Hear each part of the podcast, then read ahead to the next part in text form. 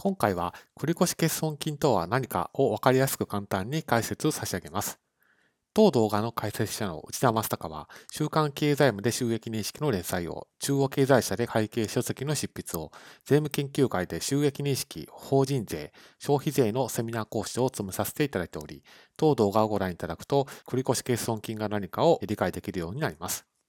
まず基本的な考え方ですけれども、法人税は儲けには課税して損失は切り捨てるというのが基本的なスタンスとなっています。そうすると、儲けにだけ課税がされて、まあ、かなり負担ということもあって、要件を設けて過去の赤字を儲けと相殺することで法人の負担を少し和らげると、まあ、そういった制度が採用されていて、これが欠損金の繰越控除といった制度となります。まあ、これは本来その年度に発生した儲けに課税されるべきなんですけれども、過去の損失を相殺することで儲けを減らして課税を低く抑えると、まあ、そういった効果があります。要件と制限があります。何でもかんでも欠損金については、え儲けと相殺して税金を安くできるというわけではなくて、青色申告書を提出した事業年度の欠損金だけルールの対象にしますよということになっています。そして、えー、期限内であること。どういうことかというと、繰越期限というのが定められていて、欠損金が将来永遠に繰り越せるわけではありません。でその法律で定められた年数の範囲内でまだ使われていない欠損金と、まあ、それに限って所得とマイナスして税金を安くするといったことが認められています。そしてそれに加えてマイナスできる限度額もあります。これどういうことかっていうと、今年の儲けよりもはるかに大きい繰越欠損金が仮にあったとしても、それを全部使えるわけではないということです。所得に対して一定の金額までしかマイナスすることはできませんので、税金を完全にゼロにすることはできません。それでは繰越期限について解説をいたします。まあ、儲けを減らして税金を安くするといった効果があるので、未来英語いつまででも繰り越せますよとなると、かなり税金が安くなってしまいますので、まあ、それはちょっと課税的に問題があるということで、過去から何回も改正をされています。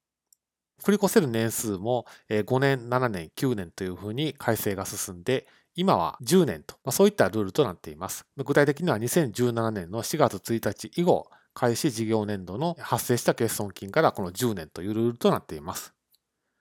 ですから、今期の法人税の申告書を作ろうと思ったら、その欠損金はいつ発生したものなのかっていうのをきっちり把握をした上でないと、繰り越せる年数の判断を間違えることになりますので、ここはしっかりと留意をしておく必要があります。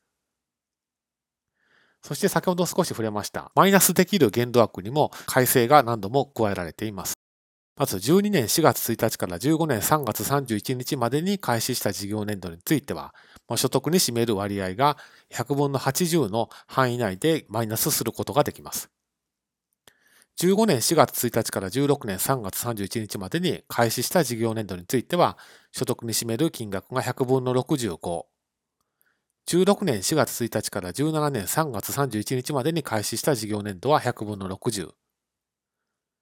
17年4月1日から18年3月31日までに開始した事業年度については、所得に占める割合の金額は、所得に占める金額の割合は100分の55。そして、現行の18年4月1日以降開始事業年度については、100分の50までが所得からマイナスすることができるということになっています。ですので、当動画で押さえておいていただきたいのは、欠損金の繰越控除。まあ、繰越欠損金っていうのは非常にお得な制度ではあるんですけれども、まあ、何でもかんでも未来永劫制限なく、まあ、マイナスすることができるというわけではなくて、様々な制限があるということを押さえておいてください。